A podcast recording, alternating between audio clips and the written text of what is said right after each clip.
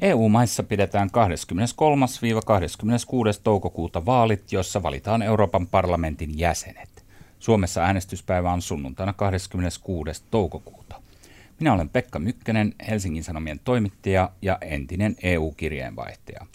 Tässä podcastissa ollaan into piukeena eurovaaleista ja yritetään avata kuulijoille, mistä näissä vaaleissa ja Euroopan unionissa on oikein kysymys. Und angesichts der vielen Probleme auf der Welt.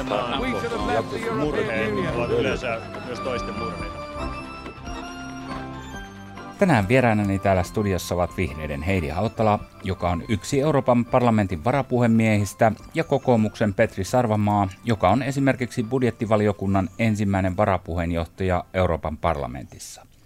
Molemmat näistä euroedustajista eli mepeistä pyrkii myös uudelle kaudelle vaaleissa. Tänään kysymme, että miten pienen Suomen yksittäinen meppi voi saada itselleen vaikutusvaltaisen pelipaikan Euroopan parlamentissa. Tervetuloa. Kiitos. Kiitos. No niin, mä yritän aina aloittaa tämmöisellä vähän kevyemmällä kysymyksellä ja mä kysynkin teiltä molemmilta, että millainen syke ja pöhinä on tuolla kansan parissa eurovaalia suhteen, eli onko vaalikuume jo käsin kosketeltava vai joko se polttelee ihoa. Ja mennään aakkosjärjestyksessä, eli ensi Heidi Hautala mitään semmoista vaalikuumetta tuolla kansalaisten keskuudessa ei ole mun mielestä havaittavissa, mutta mä oon ajatellut, että tehdään nyt välttämättömyydestä hyveet, kun tässä on vaan kulunut muutama viikko eduskuntavaaleista, niin koitetaan pitää sitä poljentoa vähän tässä yllä ja ja itse asiassa aika samoista asioistakin keskustellaan osittain. Petri Sarvamaa. Joo, ei mitään, mitään valtavaa kuumetta ole kyllä havaittavissa. Että tässä on sellainen perusongelma ylipäätään eurovaalien suhteen, että tässä pitää ihan hirveästi selittää tuolla koko ajan ympäri Suomea ihmisille, että mitäs nämä MEPit nyt oikein tekee ja miten se päätöksentekojärjestelmä toimii ja että se on ihan erilainen kuin meillä kansallisessa politiikassa, että meillä ei ole siellä hallitus-oppositioasetelmaa ja MEPeille annetaan niin kuin hirveästi valtaa ja vastuuta niissä lainsäädäntötehtävissä. Että se on ihan tämmöistä todella puurtamista, ja, ja tuota, mutta sitten taas toisaalta niin täytyy sanoa, että varmasti niin kuin ne ihmiset, jotka seuraa, niin, niin kyllä he ovat hyvin innokkaita ja valmiita ja kyllä siellä sitä pöhinääkin löytyy. Mm. Ja mullekin tässä podcastissa esitettiin toive ihan pomoportaasta, että rautalankaa väännetään, että, että nämä Hyvä. on monille ihmisille tuota, vaikeita ja tuntemattomia asioita hyvin suurelle osalle kansasta. Mutta mennään asiaan. Ja nyt mä joudun varoittaa podcastin kuulijoita, että edessä voi olla hieman oman kehun hajua. Tuota, sillä Heidi Hautala ja Petri Sarvamaa ovat EU-parlamentin vaikutusvaltaisimmat suomalaismepit, eli europarlamentaarikot. Näin totesi meppien työtä seuraava Vote Watch-järjestö äskettäisessä raportissaan. Tämän järjestön mukaan Hautala oli kaikkein vaikutusvaltaisin suomalaismeppi sijaluvulla 11, ja siellä parlamentissa on tosiaan 751 jäsentä. Sarvamaa on siinä heti kannoilla numerolla 14, siis sijaluvulla. Herra mun vereni, miten tämä on mahdollista? Eli kerrotteko, mitä te siellä olette puuhanneet, jotta tuollainen sijoitus on tullut? Ja aloitetaan vielä Heidi Hautalasta tässäkin. Varmasti pitkä tausta, se, että on sitten osannut tarttua asioihin siellä, missä niihin voi vaikuttaa. Mutta kyllä mun mielestä kaikki lähtee omasta ryhmästä. että sieltähän niin tavallaan nämä paikat ja tämmöiset vaikuttamisen mahdollisuudet saadaan, jos, jos pystytään vaikuttamaan ryhmätoverit. Ja olen tietysti ollut monissa tehtävissä. Mä olen ainoa suomalainen, joka on toiminut Euroopan parlamentissa ikinä ryhmän puheenjohtajana, valiokunnan puheenjohtajana, delegaation puheenjohtajana. Ja sanotaanko näin, että ei ole ollut siitä, siitä niin kuin kokemuksesta haittaa, että se kaikki sitten tavallaan niin kuin kertyy. Mutta kyllä mä sanoisin, että innostusta pitää olla, pitää niin kuin olla – innostunut asioista ja mulla on niitä pitkän tähtäimen prioriteetteja ollut esimerkiksi avoimuuden edistäminen oikeastaan vähän niin kuin joka paikassa, missä mä haistelen asian kuulumatonta salailua ja sitten tämmöinen niin pitkän tähtäimen kestävän kehityksen edistäminen jo silloin, kun ne asiat ei olleet mitenkään erityisesti tapetilla, niin kuin ne nyt on onneksi vihde, vihdoin viimein. Into piukena pitää olla siellä. Kokoomuksen Petri Sarvamaa. Niin ehkä ensiksi pitää vähän kertoa kuulijoille, että miten tuo on tehty tuo lista ja siinähän on painotettu eri tekijöitä. Että siellä on painotettu erityisesti raportööri eli esittelijän tehtäviä, sitten valiokunta tehtäviä, että missä asemissa on valiokunnassa ja sitten vielä sitä, että minkälainen poliittinen vaikutus on omassa ryhmässä. Ja sitten on vielä haastateltu – yli 230 ihmistä anonyymisti, jotka on tekemisissä koko ajan EU-parlamentin kanssa ja haettu sieltä sitä laadullista analyysiä. Mutta siis ei se mikään lottokone ole, mutta tota, että miten sinne on noussut sitten, miten me heidän kanssa ollaan noustu, niin sehän johtuu vain siitä, että meillä on runsaasti esittelijän tehtäviä, meillä on vaikutusvaltaiset paikat valiokunnissa ja, tota, ja sitten meillä on näin ollen vaikutusvaltaa omassa poliittisessa ryhmässä ja sieltä se tulee. Hmm.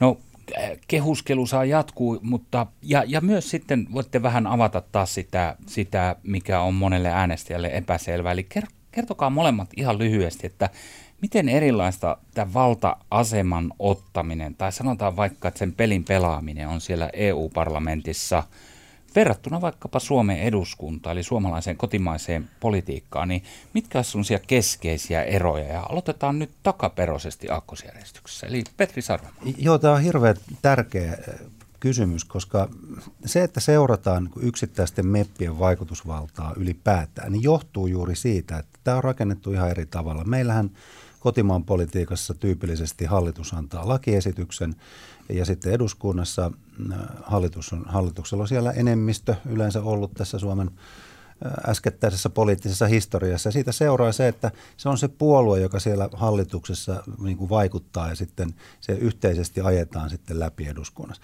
Meillä Euroopan unionissa Komissio tekee lakiesityksen, se on ikään kuin virkamieshallitus. Se tulee yhtä aikaa parlamenttiin ja sitten jäsenvaltiolle neuvostoon. Ja nykyään molemmilla on yhtä paljon valtaa, koska yhdessä pitää päättää niin sitten kun se parlamentissa se työskentely alkaa sen lain kimpussa, niin se annetaan nimenomaan aina yksittäiselle MEPille. Ja se on tavallaan niin kuin käännetty toisinpäin, eli se yksittäinen edustaja joutuu hakemaan sen, sen tuota enemmistön, sitten pitää saada oman ryhmän tuki ja sitten pitää saada vielä muiden puolueiden tuki, jotta saa sen ajettua läpi ensiksi valiokunnassa ja sitten täysistunnossa. Ja, ja sitten ennen kaikkea se, että sitten kun se on valmis parlamentin puolesta, niin se on se esittelijä, joka sitten edustaa koko Euroopan parlamenttia siinä lopullisessa lainsäädäntöneuvottelussa neuvoston kanssa. Eli tästä se johtuu, että yksittäisiä meppejä seurataan. Heidi Hautala nyökyttelee, sanotko aamen ja sillä sipuli vai onko lisättävää? No tässä oli hirveän hyvin selitetty se, se ero. Ja minkä takia ehkä Suomessa on poikkeuksellisen äm, usein tarvetta sitten selventää tätä kansalaisille on se, että kun Suomi on yhtenäisvaltio, meillä on tosiaan hallitus ja eduskunta, mutta että Euroopan unioni, vaikka se ei ole liittovaltio, niin se on rakennettu sillä tavalla, että siellä on ikään kuin ne jäsenmaat, eli hallitus ja eduskunta jokaisesta maasta, jotka on mukana päättämässä. Ja sitten suoraan vaaleilla valittu Euroopan parlamentti. Ja tämä on sitten semmoista, voi sanoa, että niin kuin pallottelu näiden kahden toimielimen, eli neuvoston ja parlamentin välillä. Mutta se on hirveän vaikea ymmärtää, jos tämmöinen rakenne ei ole tuttu. Saksassa se on jo huomattavan paljon helpompaa, koska siellä on osavaltiot ja liittovaltio, ja se on täysin normaalia ihmisille, että, että jossain Saksenissa päätetään kulttuuripolitiikasta, mutta sitten ulkopolitiikkaa siellä niin kuin Berliinin ja liittovaltion tasolla. Hmm. Ja tämä ei kuitenkaan ole liittovaltio. Okei, sitten vähän tämmöistä paholaisen asiaa ja kehi. Eli näitä rankkeerauksia on myös kritisoitu. Petri Sarvamaa jo tuossa esitti vähän, että mitä, mitä taustoja siinä on, mutta tuota, näissä tosiaan mitataan monia asioita, kuten tuli jo tuossa mainittu, esimerkiksi näitä parlamentin tehtäviä. Ja, ja tuota, mutta mä kerron journalistilehden päätoimittaja Maria Pettersson, joka on aikoinaan toiminut parlamentissa ei teidän, vaan yhden Demarimepin avustajana, niin hän kirjoitti erässä blogissaan suhtautuvansa epäileväisesti erilaisiin rankkauksiin ja hän totesi esimerkiksi näin. Kirjallisista kysymyksistä tuli inhokkini, kun tajusin, miten systeemiä väärinkäytetään. MEPit voivat kysyä komissiolta, mitä mieleen juolahtaa. Komission pitää vastata. Joskus kysymykset ovat tärkeitä, mutta usein ne ovat aktiivisuuspisteiden kalastelua. Kysymys teille molemmille. Millaisia ongelmia näette näissä rankkauskriteereissä ja oletteko itse käsi sydämellä joskus syyllistyneet aktiivisuuspisteiden kalasteluun, eli tehneet jotain ihan vaan, että näyttäisi hyvälle näissä? Aloitetaan vaikka Sarvamaasta. Aina pitää epäillä ja, ja tuota, se on ihan hyvä, mutta esimerkiksi nämä kirjalliset kysymykset tässä World Watchin listauksessa nimenomaan on, on, ollaan tästä tietoisia ja siellä on kansalaisjärjestön EU-asiantuntijat jättäneet nämä oikeastaan kokonaan pois siitä, että ei saa pisteen pistettä tämmöisillä. Toinen, minkä mä voin mainita esimerkkinä, takavuosina äh, eräät suomalaisedustajatkin hyvin paljon käyttivät tätä, niin antavat tämmöisiä suullisia äänestysselityksiä aina täysistuntoäänestysten jälkeen. Ja sitä niitä ei ollut kukaan kuuntelemassa, niillä ei ollut mitään merkitystä minkään suhteen. Niistä sai aikoinaan pisteitä, mutta nyt ollaan tultu niinku kriittisempää aikaa ja voi vakuuttaa, että, että nämä on huomattavan paljon pitemmälle kehittyneitä nämä. Eihän nämä mitään raamatun sanaa ole, mutta on se nyt ihan selvää, että kyllä nämä niin kuin jostakin kertoo. Mm. Heidi Aalto. Joo, tuossa on siis perä, että kyllähän esimerkiksi eduskunnassakin muistan niin kuin torstai-iltaisin siellä käsiteltiin edustajien lakialoitteita, niin oli niin kuin varsin vähän mitään merkitystä niin tämän, tämän valtion päätöksenteon kannalta, mutta ne oli sitten sellaista niin kuin itseilmaisua ja, ja varmaankin myöskin sellaista määrällistä suorittamista. Mutta mä sanoisin, että jos Euroopan parlamentissa omaksuu vastuunalaisia tehtäviä, niin ei sitten ole myöskään aikaa niin kuin sellaiseen tehtailutyyppiseen toimintaan. Ja mun mielestä jopa täysistuntopuheenvuorot on laskettu tuosta mittauksesta pois. Joo. Eli että eh, kun tota joku kollega epäili, että me on tavallaan ansainnut asemani sillä tavalla, että mä olen sanonut 200 kertaa keskustelu on päättynyt, kun olen johtanut täysistuntoa, mutta tietääkseni näitä ei lasketa siihen mittariin. Että täytyy keskittyä kuitenkin niin kuin olennaisiin asioihin, joihin on päättänyt vaikuttaa. Ja silloin ei ole aikaa niin kuin tehtailla näitä turhia kirjallisia kysymyksiä. Mutta se on sanottava, että Euroopan parlamentti on hyvin aktiivinen esimerkiksi eh, korkean edustajan, ulkopolitiikan ja turvallisuuspolitiikan korkea edustaja Mogherinin suuta. Että kyllä me usein lähettelen kirjeitä, jossa voi olla sitten mukana niin kuin kaksi tai kymmenen edustajaa, koska me haluamme kiinnittää hänen huomiotaan tiettyihin asioihin, mutta jos niitä rupeaa turhaan tehtailemaan, niin inflaatiohan siinä tulee. Hmm. Äh, Sarvamaa mainitsi jo tuossa, että tässä on myös haastateltu asiantuntijoita ja, ja sillä tavalla etsitty sitä tasapainoa tähän, eikö näin? Niin tuota, äh, mä haastattelin nyt taustaksi erästä suomalaisasiantuntijaa, joka on toistuvasti tekemisissä meppien kanssa ja hän totesi näistä rankkerauksista ja teistä kahdesta näin. World Watchin homma on aika tuubaa. Hautala ja Sarvamaa ovat ihan solideja meppejä molemmat – mutta eivät mitään sateentekijöitä. Mitä sanotte? Osuuko tämä arvio ollenkaan maaliin? Vai olisiko se kyse, puolue kantaa perässä? Kyse olemassa? kateellisten panettelusta. Tuossa oli, mä, mä sanoin Heidi tähän, tuossa oli esimerkiksi Must Read, joka on tämmöinen asiantuntija verkkojulkaisu, niin heillä oli kanssa tehty pitkä perusteellinen juttu, ihan hyvä juttu muuten – mutta siellä oli primäärilähteenä oli tota, tämmöinen parlamentissa toimi, toimiva virkamies, joka on, joka on nyt sitten taas sattumalta erään toisen poliittisen ryhmän niin kuin jäsen ja, ja tekee heille töitä.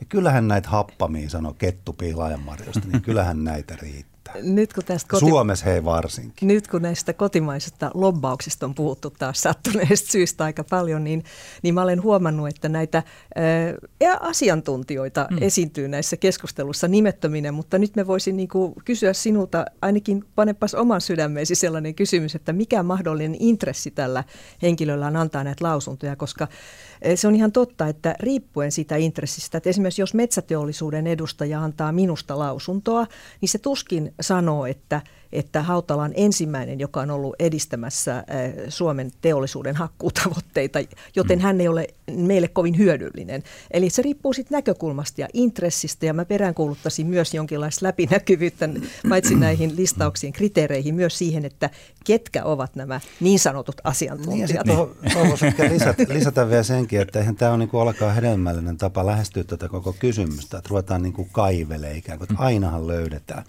että oleellisempaa olisi katsoa yksittäisiä asioita, että mitä siellä on tehty, missä ollaan todella vaikuttamassa ja ollaan todella kirjoittamassa eurooppalaista lainsäädäntöä. Me puhutaan niistä. Ni, niin. Kyllä, joo. Ja, ja tosiaan mä sanon, että halusin ehkä kuulijoille tehdä selväksi sen, että ensinnäkin teidät on kutsuttu tänne syystä, mikä oli tämä raportti, te olette ehdolla vaaleissa, ja, ja sitten, että, että, että on hyvin vaikeaa tämä vallankäytön hahmottaminen, mutta sitä saa nyt koko ajan hahmottaa sitten tämänkin keskustelun edetessä.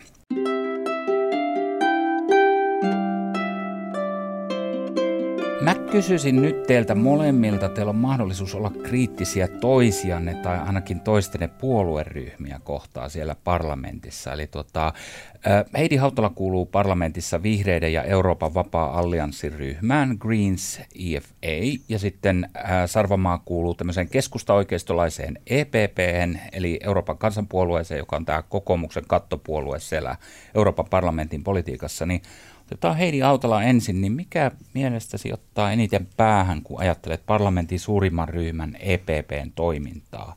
Missä sanois, että on suurin linjaero vaikka oman ryhmässä kanssa? Nyt mä voin ihan, ihan tota paljastaa, että meidän ryhmässä, me ryhmäkokouksissa aika usein sanotaan, että niin kuin EPP asettui taas vastaan.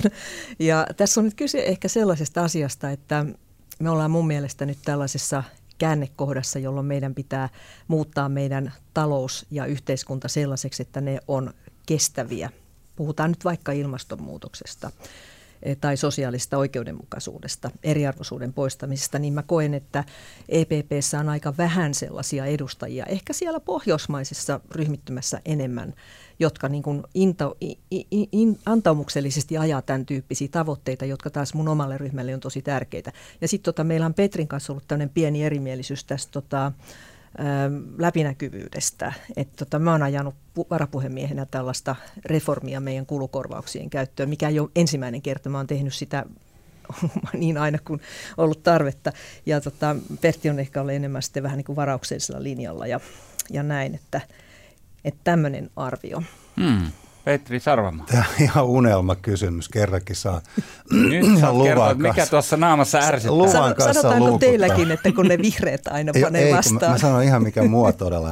Niin kuin, Nyt annetaan palaa. Ärsyttää, ei jätetä kiekkoa pyöriä sinne ei, siniviivalle. Ei, ei eikä kulmi. Siis ärsyttää on niin kuin pikkusen ehkä väärä verbi, mutta mikä mua niin kuin harmittaa todella rajusti on se, että meillä on tämä jumalattoman iso ja tärkeä kysymys, joka on meidän kaikkien huulilla, eli ilmaston lämpiäminen. Ja, ja tota, mua harmittaa se, että tässä asiassa, niin kuin aina aiemminkin ympäristöön liittyvissä kysymyksissä, niin, niin vihreillä on hyvä tarkoitus, he ajavat hyviä asioita, mutta heiltä jää niin kuin katveeseen se realismi ja se talouden ulottuvuus siinä. Ja tämä ilmastopolitiikka on ihan jättiläismäinen esimerkki siitä, että sitä on ajettu erittäin voimakkaasti unionissa jo pitkälti toistakymmentä vuotta ja vihreät on ollut siinä hyvin keskeinen tekijä. Taitavasti on homma pelattu ja siellä on sosialistit mukana ja nyt yhä enemmän rupeaa olemaan niin kuin sieltä sun täältä porukkaa. Äh, huutamassa niin tätä päästörajoitusten tiukentamista. Ja tämä mua ärsyttää sen takia, että myös minä haluaisin, että me ihmiset ja ihmiskunta, äh, EU, mutta myös globaalisti tekisimme sen, mikä on tehtävissä. Ja, ja tota, kun mä näen, että, että ollaan ehkä jopa, jopa epärehellisiä tietyllä tavalla sen kanssa, että julistetaan semmoisia tavoitteita, joista niin kuin tiedetään ehkä itsekin, että tämä ei niin kuin näillä faktoilla tule tapahtumaan näin. Voisitko antaa esimerkin tuosta vielä? Niin ihan esi- esimerkkinä on siis se, että kun me ollaan rakennettu tämä päästökauppajärjestelmä, joka, joka tota vääristää markkinoita aika voimakkaasti, se näkyy nimenomaan energiayhtiöiden toiminnassa. Ja sitten kun me katsotaan ihan faktaa siitä, että kun meitä on kahdeksan miljardia ihmistä ja se koko ajan se porukan määrä lisääntyy, sitten seuraa semmoinen fakta, jota ei voi kiistää, että talous tulee kasvamaan globaalisti koko ajan, joka vuosi. Ja se tulee edellyttämään niin kuin yhä enemmän energian kulutusta, tuotantoa, investoinnit uusiutuviin ei riitä ottaa edes kiinni tätä kasvua, josta seuraa niin kuin väistämättä se, että kun me ollaan nyt sitouduttu tähän puolentoista asteen lämpiämiseen, niin näillä, niin kuin tällä politiikalla, niin tästä tulee ihan lähivuosina, me ajetaan päin seinää. Ja sitten mä pelkään sitä, että tällä on niin kuin poliittiset seuraukset, koska tämä populistis-nationalistinen äärioikeisto ja muut nousee koko ajan niin kuin tällä verukkeella, että et, et, siksi mä kaipaisin enemmän tiedettä, teknologiaa ää, ja ennen kaikkea markkinoita ja hiilen sitomista tähän hommaan. Hautala ajat meitä päin seinään. Mä sanoisin, että nyt on se hetki, niin kuin sinun puoletoverisi Michel Barnier, komission entinen varapuheenjohtaja, sanoi, että paras hetki tarttua näihin kohtalon kysymyksiin, kuten ilmastonmuutokseen ja ympäristön tuhoutumiseen, olisi ollut vuosia sitten, mutta se toiseksi paras hetki on nyt. Mm-hmm. Ja mä arvostin tätä todella paljon, ja mm-hmm. jos tulevan komission puheenjohtaja, minne hänkin ilmeisesti vähän niin kuin katselee, niin lähtee tuollaisella sloganilla, niin, niin silloin me ollaan, niin kuin, me tartutaan näihin mahdollisuuksiin. Mutta että, ää, Petri, mä, mä niin kuin arvostan tota sun ajatusta siitä, että, että markkinoilla on rooli tässä ja ilman muuta on. Päästökauppa on hyvä esimerkki, mutta myöskin se, että, että me voidaan asettaa markkinataloudellisia ohjauskeinoja, kuten veroja, missä EU ei tosin ole kovin niin kuin toimivaltainen. Ja sillä tavalla esimerkiksi sitten murtaa tämän niin kuin energian jatkuvan kulutuksen ja hyvinvoinnin kautta bruttokansantuotteen yhteys. Ja se on monissa maissa jo murrettu. Ja tällä tavalla me tarvitaan uutta ympäristötalousajattelua, joka perustuu ihan tutkimustietoon kyllä. Joo, mulle kysymys on siitä, että kumpi päälinja valitaan. Jatketaanko tällä tiellä, joka – joka ei ota riittävästi huomioon niin kuin, ihan realiteetteja. Mä viittaan tähän väestönkasvuun, energian, ja se on tullut olemaan fossiilista nimenomaan valitettavasti, koska, koska sitä ei kerta kaikkiaan ole niin kuin tällä investointitasolla, sanotaan seuraavan kymmenen vuoden aikana, mikä tuntuu olevan, niin kuin, ja edelleen jos jatkaa sitä, että mikä vähän harmittaa vihreissä, niin on se, että annetaan semmoinen kuva, että ikään kuin meillä aika loppuisi kymmenen vuoden kuluttua, että tämä on tullut ihan konkreettisesti monissa niin kuin julkilausumissa, että meillä ei ole enää aikaa, että 2030 maailma loppuu. Ja, ja tota, mulla on ihan erilainen lähestymistapa tähän. Vielä on aikaa, mutta että jos me jät, jätetään ne toimet sinne niin kuin vuoteen 2030, niin meille tulee ei, ei jätetä. kiire. Meidän pitää mm. nyt tehdä, nyt on se aika, mutta kysymys on siitä, että mitä tehdään ja miten tehdään. Okei, mennään eteenpäin. Saatte molemmat pitää pienen vaalipuheen. Te pysäyttelette, mä näin Sarvamaa tuolla pysäytteli jo ihmisiä kadulla ennen kuin, ennen kuin tuli tänne, niin tuota, ää, mitkä on ne tärkeimmät asiat, mitä te yritätte siinä äänestäjän kohtaamisessa saada niille juntattua? Mitä te olette siellä seuraavan viiden vuoden aikana edistämässä? Ja lyhyesti vaikkapa kolme asiaa. Aloitetaan Heidi Hautalasta. No, mä oon rakentanut itselleni tämmöisen roolihahmon, joka muistuttaa päiväpäivältä enemmän minua, ja se on nuuka emäntä. Se on nuuka eli tarkka. Ruotsista tulee Pohjanmaalta tämä sana. Nuuka emäntä on sellainen, joka, joka pyrkii tämmöiseen kiertotalouteen, että ei haaskata resursseja, ei tuoteta turhaa jätettä, vaan käytetään kaikki hyödyksi ja ollaan sillä tavalla tarkkoja. Ja mä näen suuren mahdollisuuden nyt seuraavalla kaudella niin panna ikään kuin todella tämä täysillä täytäntöön, että EU:ssa mennään kiertotalouteen ja sillä on valtavan iso vaikutus maailman luonnonvarojen ja, ja energian käyttöön. Sitten toisekseen niin mä jatkan kyllä tätä avoimuuden edistämistä, että mä näen niitä salailukohteita aina silloin tällöin ja, ja olen valmis menemään niin kuin yhä uudestaan jopa tuomioistuimeen haastamaan niitä salailijoita. Nyt tuli pieni voitto tässä 7.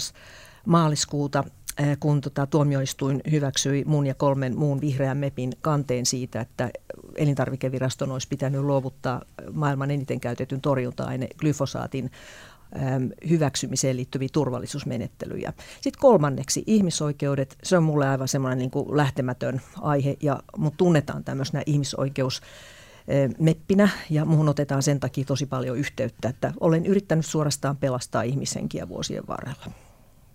Sarvamaa kokoomus? Mun, mun kolme isoa asiaa, joita mä kerron ihmisille, on se, että meidän demokratia on ihan oikeasti uhattuna. Euroopassa meillä on levinnyt sellainen pieni, pienimuotoinen sairaus tuolla itäisessä Keski-Euroopassa jo useampaa jäsenvaltio, jossa oikeusvaltioperiaatetta loukataan. Riippumaton tuomioistuinlaitos, täysin vapaa median toiminta ja kansalaisjärjestöjen täysin vapaa toiminta ilman hallitusten painostusta ovat näitä demokratiakulmakiviä. Ja mä olen itse EU-parlamentin toinen pääneuvottelijoista tässä budjettilaissa, jolla tämä pyritään tiukentamalla tai sulkemalla EU-rahahanat rahoitus tällaisilta valtioilta, niin, niin saamaan nämä, nämä tuota oikealle tielle. Se jää nähtäväksi, onnistuuko se sen kautta, mutta tämän haluan saattaa loppuun tuolla EU-ssa tämän, tämän lain. Toinen on muuttoliike, ää, ulkorajat, tiukkaa valvontaa. Siinä me ollaan pystytty jo tekemään perustaan Euroopan raja- ja merivartiosto, jossa tota, nyt palkataan 10 000 ihmistä ja puolataan kalustoa ja, ja niin poispäin. Tämä tapahtuu tässä seuraavan rahoituskauden aikana. Ja, ja se, tämä laiton maahantulo on niin pysäytettävä, mutta sitten samaan aikaan mulla on tämmöinen kokonaisvaltainen, tämä on ihan selvää, mä sanon selkäsuorana myöskin ihmisille, että et, et ei tämä sitä tarkoita, että kaikki rajat pannaan kiinni, että ihmiset tulee liikkumaan ja, ja tuota, Euroopassa, niin kuin Suomessakin, tarvitaan myöskin paljon fiksua porukkaa ja, ja tuota, tässä on niin kuin siitä kyse. Sitten kolmas on turvallisuus. Tässä on paljon asioita, EU-puolustusunionin rakentaminen, yhteistyön syventäminen, informaation vaikuttaminen, jopa voisi sanoa kybersodaksi sitä, mikä on käynnissä parhaillaan, Venäjän geopoliittiset tavoitteet.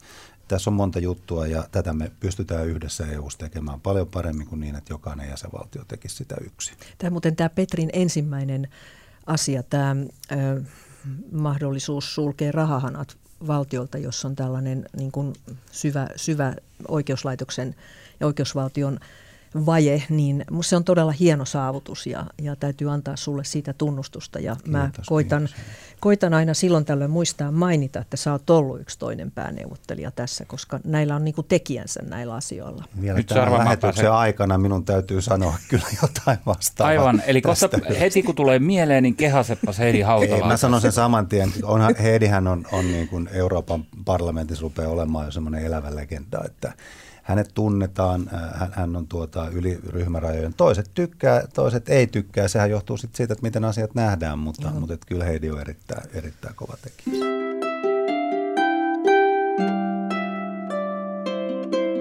No niin, nyt aion paljastaa kuulijoille, ja en tiedä, tietääkö ehdokkaat ja europarlamentaarikot ollenkaan, onko muistikuvia, mutta mä kerron, missä mä oon teidät ensimmäistä kertaa tavannut. Eli mä tapasin Heidi Hautalan käsittääkseni ensimmäistä kertaa elämässäni elokuussa 1999 Itä-Timorilla. Siellä oli pidetty kansanäänestys ja, ja tuota, verilöyly oli alkamassa. Ehkä vähän tästä ponnahtaen maailmanparanta- sun verkkosivulla lukee, että olet maailmanparantamisen ammattilainen. Heidi tunnetaan Euroopassa tehokkaana, monipuolisena ja asiantuntevana vihreänä vaikuttajana. Erityisesti ihmisoikeudet, avoimuus, globaali oikeudenmukaisuus, ympäristövastuullinen lainsäädäntö ovat hänen omimpia toiminta-alueitaan. Nyt kun sulla on tämmöinen maailman parantaminen niin kuin ammattina oikein, niin mahtuuko tähän kiireeseen enää sitten pienen suomalaisen äänestäjäasiat siellä Oulussa ja täällä Helsingissä? Vaalikampanja on erittäin hyvä tilaisuus kuunnella, mitä ihmisillä on sanottavaa. Ja, ja totta kai siis tämä Yksi kysymys, josta täytyy paljon ihmisten kanssa jutella, on se, että, että millä tavalla sitten Euroopan unioni voi edistää tämmöistä niin kuin turvallisempaa tulevaisuutta ja, ja olla mukana niin kuin edistämässä kestävien työpaikkojen syntyä. Että nämä, on, nämä on keskeisiä kysymyksiä, että vaikka ne ei ole ehkä niitä, joita Euroopan unioni niin kuin enemmän voi, voi tehdä kuin, kuin vaikkapa sitten niin kuin eduskunta Suomessa, mutta että niistä täytyy puhua. Että kyllä, kyllä nämä pienet asiat on sitten myös hyvin arjenläheisiä. Että me, me tosiaan olen tämä nuuka emäntä, joka heiluttelee kierrätysmuovista tehtyä tiskiharjaa es, esiliina päällä ja, ja sellainen me olen kyllä ihan oikeastikin. Mm. Muistatko, että törmättiin itse? Muistan ja, ja tota, sehän oli ikimuistoinen kokemus se, se tota, että pieni sorrettu kansa sitten tavallaan niin kuin rohkaistui vaatimaan itsenäisyyttä. Me muistan sen vaalipäivän aamun, kun aurinko nousi kello kuusi siellä tropiikissa. Ja tota, sitten paljastui, että siellä oli näitä pyhä, värikkäissä pyhäpuvuissaan näitä ihmisiä, jotka oli ihan vammaiset ja sairaat ja vanhukset. Kaikki oli tullut äänestämään. Ja sitten päivää myöhemmin, tai ehkä jo samana päivänä alkoi se verilöyly, joka sitten todellakin niin, niin maksoi sille pienelle kansakunnalle paljon, mutta se oli, se oli, ei semmoista voi unohtaa. Mm. Petri Sarvamaa, muistanko oikein, että kutsuit minut kotiisi Washingtonissa 2006 brunssille. Tuota, olit edellisessä elämässä kirjeenvaihtaja ja silloin uskalsin mennä sellaisen ihmisen brunssille äh, kauniiseen Eikö kotiin. Ei tietenkään. Ei, tässä, tässä on tuonne palomuuri. siis. Ei, ei. Tuota, mutta, mutta Petri, sun verkkosivulla sanotaan ihan todella napakasti, kun sä oot lyhyen ilmaisun mies, että enemmän vai vähemmän Euroopan unionia ja sä vastaat heti perään, että enemmän.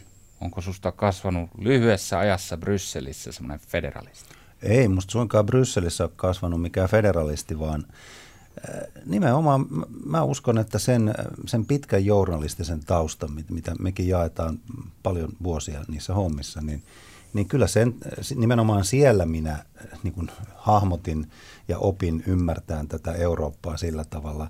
Tein äh, etupäässä aikoinaan, kun mä tein enimmäkseen kansainvälistä journalismia, niin mä tein nimenomaan Eurooppaa paljon ja sitten Yhdysvaltoja. Ja tota, kun mä menin tuonne parlamenttiin reilu seitsemän vuotta sitten varasijalta Ville Itälän tilalle, niin, niin äh, musta mulla on sellainen olo, että mä oon niin kalavedessä, koska – sillä mä lähdin rakentamaan sitä juttua, että mä osasin jutella ihmisten kanssa heidän omien valtioittensa historiasta ja oloista ja tavoitteista ja muista. Ja osasin vähän kieliäkin puhua ja niin poispäin. Että, että kyllä tämä on mulle jotenkin niin kuin ihan sisäsyntyinen juttu, että musta on ihan päivän selvää, että me kaikki Euroopassa pystymme saamaan enemmän aikaan yhdessä kuin kukin erikseen. Se on niin yksinkertainen asia minusta.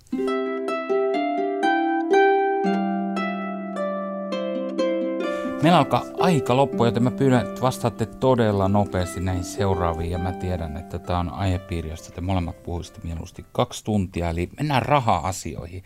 Sillä EU:ssa käy nyt kova kuhina tästä seuraavasta monivuotisesta budjettikehyksestä, joka laaditaan seitsemän vuoden ajalle. EU haluaisi nostaa globaalia painoarvoaan, tehdä kaikenlaista hyvää eurooppalaisten parhaaksi. Tämä näkyy myös kyselytutkimuksissa. Ihmiset toivoo erilaisia asioita mutta sitten on moni jäsenmaa, niin kuin Suomi, jotka ei ole valmiita nostamaan tätä budjettia merkittävästi nykyisestä. Ja se taso on todellakin 1 prosentti bruttokansantulosta. Tuota, ja EU-parlamentti on toivonut, että tämä nousisi 1,3 prosenttiin, että saataisiin vähän enemmän tehtyä. Mitä mieltä te olette tästä, että kahlitseeko nämä jäsenmaat teidän intohimojanne ja miten pahasti? Ja onko tuo taso teidän mielestä suunnilleen oikeita koko luokkaa? Sanotaan nyt vaikka se 1,3 niin aloitetaan Sarvamaasta, jolla nämä on lähellä sydäntä.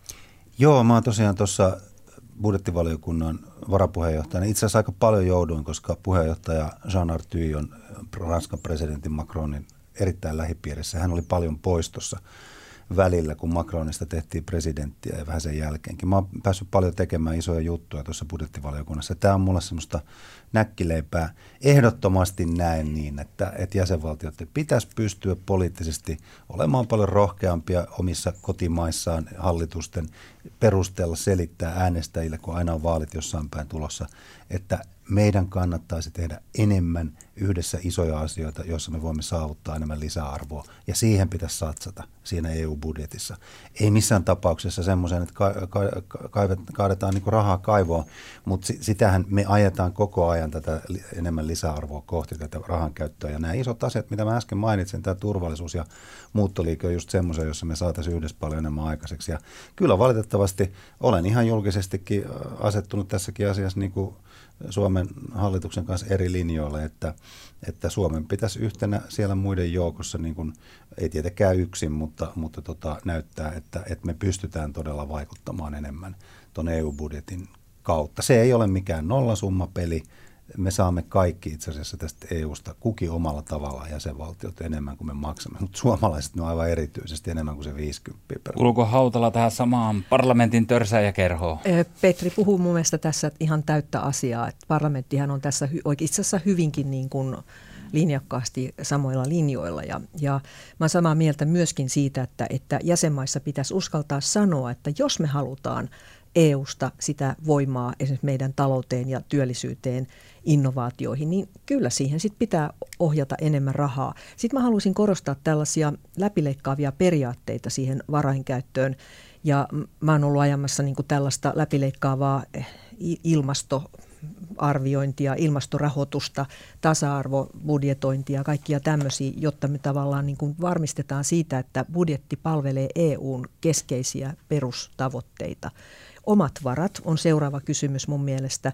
Ja nythän sitä ihan aktiivisesti keskustellaankin tästä, että pitäisikö EUn oikeasti voida kerätä suoraan kansalaisilta pieni osuus esimerkiksi nyt on välätelty kaikki tämmöisiä kuin muovivero, erittäin hyvä idea, jotta tavallaan se ei tulisi epäsuorasti kaikki se rahoitus jäsenvaltioiden budjetista. Se voisi olla, että se lisäisi tämmöistä niin kuin läpinäkyvyyttä tähän myöskin. Maatalouspolitiikka, jos ajatellaan ilmastoa ja ympäristöä, niin tämä, nyt on se hetki, jolloin pitää sanoa, että 40 prosenttia EUn budjetista okei, okay, mutta se pitää suunnata niin, että se ei lisää luonnon monimuotoisuuden katoa ja, ja ilmastotuhoja ja kohtelee eläimiä julmasti. Ja jos me ei sitä nyt tehdä, niin sitä tuskin tulee sitten tehtäväksi myöhemminkään. Hmm. EU-parlamentti usein kritisoidaan siitä, että te olette jakamassa rahaa, mitä te ei tarvitse itse kerätä, eli tämmöistä vastuutonta vastuutonta tuota maailman parannusta ilman minkäänlaisia velvoitteita, niin miten sanotte tähän kritiikkiin? No juuri sen takia olisi no, hyvä, mä... että EU keräisi, parlamentilla olisi niin kuin omaa rahoitusta ja EUlla tietenkin siinä sivussa. Ja tota, sitten täytyy sanoa, että tämä kun Petrikin totesi, että, että tätä varainkäyttöä valvotaan yhä niin kuin tiukemmin ja tarkemmin, se on totta. Meillä on, meillä on tota, tekeminen siinä, että me pystytään vastaamaan EUn tilintarkastustuomioon istuimen aika niin kuin kipakoihin havaintoihin siitä varainkäytöstä ja kehittämään sitä, että tätä täytyy vain jatkaa. Joo, mä oon tuossa talousarvio valvontavaliokunnan CPP-ryhmän puheenjohtaja, koordinaattori ja, ja voi vakuuttaa, että sitä, sitä tehdään tosi tiukasti. Ja sitten tuohon syytökseen, että niin jaetaan toisten rahoja, niin juuri sen takia meidän pitäisi pystyä muuttamaan tämä koko EU-budjetin rakenne – että me päästäisiin tästä pattitilanteesta, koska niin kauan kun tämä jatkuu, tämä jahnaaminen siitä, että, että nettomaksajat ei halua niin kuin maksaa yhtään enempää ja sitten taas nettosaajat niin kuin yrittävät maksimoida sen oman saantinsa vaan suoraan sitä budjetista, niin tämä ei vie näitä asioita eteenpäin ja siksi pitäisi muuttaa se rakenne. Me tarvitaan sen jäsenvaltioiden suostumus. Jos parlamentti, parlamentista olisi kiinni, niin, niin, niin me olisimme jo siirtyneet jo aikaa sitten tällaiseen omien mm. varojen mm. systeemiin, jossa, jossa olisi tasapuolinen järkevä niin kuin, keräämisperuste ja sitten voitaisiin unohtaa nämä, niin kuin tämä justiinsa, että mikä valtio mitäkin, että kerätään tasapuolisesti ne, ne varat ja sitten tehdään yhteistä hyvää niillä. Sitten kansalaiset päättää, että onko tämä ok vai ei siis vaaleissa. Sarvamaa arveli tässä, kun noustiin hississä tänne, että voi joutua kutsua turvamiehiä tänne studioon, että menee niin kivaaksi, mutta te olette sopusasti siinä. Ja mä sanoisin, että tämä on tämmöinen niin kuin kevyt aasisilta siihen, että te olette molemmat suomalaisia, puhutte hyvää suomea tuota, ja, ja sitten vielä ulkomaisia kieliä siihen päälle, niin kuinka paljon siellä on yhteistyötä suomalaismeppien kanssa, eli paljonko tulee semmoisia sinivalkoisia aihepiirejä, missä te koette toisenne Haluatteko halata siinä läheisemmäksi kuin sen oman ryhmän jäsenen? Tuleeko mieleen jotain esimerkkejä? Ne keskiviikkoaamut. Sanoppa niistä jotain. Niin, keskiviikkoaamut Strasbourgissa on hyvä perinne Suomen nimittämällä komissaarilla. Onhan sitten mistä puolueesta tahansa ollut, niin he ovat alusta lähtien käsittääkseni mm. 24 vuotta tavanneet suomalaismeppejä säännöllisesti aina Strasbourgin keskiviikkoaamuissa, mutta tässä on oleellista ymmärtää tässä sinivalkoisessa hommassa se, että me varmasti kaikki eri tavoin niin kuin edustamme siellä paitsi suomalaisia, niin tietysti myös suomalaisia arvoja ja Suomea. Ja mehän tehdään sitä sinivalkoista vaikuttamista sillä tavalla, että me ollaan mahdollisimman vaikutusvaltaisia siellä meidän omassa ryhmässä ja koko parlamentissa. Ja, ja ei, jos me ryöttäisiin niin keskenämme siellä vaan seurustelemaan, niin sitten jäisi kyllä kaikki vaikuttaminen tekemättä. Ja tota, sitten on tietenkin tämä kysymys siitä, että kun aina välillä tulee sellaista kiivasta palautetta kotimaasta, että ajaako se Hautala ollenkaan siellä europarlamentissa Suomen etua, niin vaikka on hyvä, että me pidetään yhteyttä ja keskustellaan totta kai myös niin kuin omien puoluetovereidemme kanssa kotimaassa, niin sitten kuitenkin on sanottava, että, että meillä on monta eri näkemystä siitä, mikä on Suomen ja suomalaisten etu. Että me emme edusta Suomen valtiota, että meillä ei ole mitään velvollisuutta niin kuin ikään kuin ottaa kirjaimellisesti sitä, mitä Suomen hallitus kulloinkin haluaa. Ja tästä tulee välillä piinallisia tilanteita. Ja mä toivoisin, että ihmiset ajattelee sitä, että ihan samalla tavalla europarlamentissa ollaan erilaisissa poliittisissa puolueissa kuin, kuin täällä kotimaassa. Että sehän nyt kummallista olisi, jos me kaikissa asioissa noudatettaisiin hallituksen tahtoa. Hmm. Aika monen ihmisen näkökulmasta näiden vaalien yllä leijuu vähän semmoinen tumma, ellei jopa musta pilvi. Ja kyselytutkimukset näyttää, että valtaa oltaisiin jakamassa uusiksi EU-parlamentissa. Kaksi suurinta ryhmää, EPP ja SND, saattaa menettää sen yhteisen yhteenlasketun enemmistönsä ja sitten nämä populistiset EU-kriittiset, jotkut suorastaan EUta vastustavat puolueet voi korjata merkittävänkin paikkasaa. No te siellä puuhaatte siellä parlamentin käytävillä ja saleissa, niin kertokaa, että miten se voisi vaikuttaa tämän parlamentin dynamiikkaan ja EU-politiikkaan laajemminkin, että voiko tämä homma mennä tässä vielä kevään loppuessa täydelliseen sotkuun ja miten iso huolenaihe tässä on käsillä? Heidi Hautala. Ähm, joo, tähän, tähän varaudutaan jo. Nimittäin siis se EUn toimintakyky ja parlamentin toimintakyky pitää kuitenkin kaikissa oloissa pystyä turvaamaan ja ja mun oma ryhmän ja myöskin oma näkemykseni on se, että se tapahtuu sillä tavalla, että kynnelle kykenevät vastuuta kantavat ryhmät tekee entistä enemmän yhteistyötä keskenään, huolimatta siitä, että meillä on paljon näkemyseroja, mutta kun kyse on siitä, että EU pitää toimia, niin silloin mä uskon, että me löydämme hyvin helposti toisemme. Ja mä puhun nyt sitten tässä niin kuin EPP-ryhmästä, Demarien SND-ryhmästä, äh, Aldesta, jotka on liberaaleja, ja sitten vihreistä. Että ainakin nämä neljä ryhmää tulee varmasti tekemään tiiviimpää yhteistyötä. Ja tää, tällä tulee olemaan minun arvion mukaan myös vaikutus komission kokoonpanoon. Ja se on se syy, minkä takia vihreät on asettanut kaksi komissaariehdokasta, koska on ihan loogista ajatella, että jos me olemme mukana niissä keskusteluissa, niin siellä sitten vihreillä on myöskin joku komissaariehdokas. Ja mistäpä se nyt muualta tulisi kuin Suomesta? Joo, erittäin hyvä kysymys. Ja, tota, äm, tässä on niin turha nyt arvailla hirveästi vaalien tulosta, mutta – tässä on mun mielestä oleellista se, että tässä ei saa olla kyse tällaisista poliittisista ideologioista, ideologioista tai puolueen väristä. Ja mä kerron todella niin kuin hätkähdyttävän esimerkin siitä. Mä olin tuossa Tallinnan aukiolla Helsingin Itäkeskuksessa tekemässä kampanjaa ja oli semmoinen ihan asiallisen näköinen nelikymppinen kaveri ja menin paiskaamaan kättä ja hän katsoi mua tiukasti silmiin ja kysyi, että ootko sä jutsko? Ja mä sitten katsoin häntä pitkään ja kyllä heti arvasin, mistä on kysymys, mutta halusin, että hän sanoo niin kuin uudestaan sen monta kertaa ja kysyi vielä, että mitä tarkoitat, mitä jutsku tarkoittaa, oletko juutalainen. Ja tämä on, niin kuin, tämä on todella pysäyttävä juttu. Ja sitten hän sanoi, että meitä on monta ja me tulemme päättämään tulevaisuudessa, että ketkä täällä saavat syntyä ja elää. Mä, mä niin kehotan niin ihan oikeasti jokaista miettimään, että – tämä on semmoinen aika nyt Euroopan historiassa jälleen kerran, että meidän todella täytyykin tehdä sitä yhteistyötä ja voin vakuuttaa, että sitä tullaan ihan varmasti tekemään niin EPP, vihreiden, sosialistien, ALDE-liberaalien ja, ja, ja kenties muidenkin ryhmien kesken, jotta me, jotta me voidaan voittaa tällainen ajattelu, joka valitettavasti on saamassa Euroopassa jälleen jalasia. Heidi Hautala, viimeiset sanat. Nyt on kysymys siitä, että käännetäänkö kelloa taaksepäin vai eteenpäin. Luodaanko uhkakuvia vai toivoa tulevaisuuteen? Sarvamaa, viimeiset sanat. Muistakaa äänestää. Kiitos teille Heidi Hautala Vihreät, Meppi-ehdokas ja Petri Sarvamaa ehdolla Euroopan parlamenttiin kokoomuksen listoilla ja tietenkin kuuntelijat. Tässä oli tämänkertainen Into piukeena eurovaaleista podcast ja lisää vastaavaa on luvassa vielä lähipäivinä. Eli pysykää kuulolla ja tiedä vaikka innostuisitte äänestämään jonkinlaista eurooppalaista tahoa sinne EU-parlamenttiin.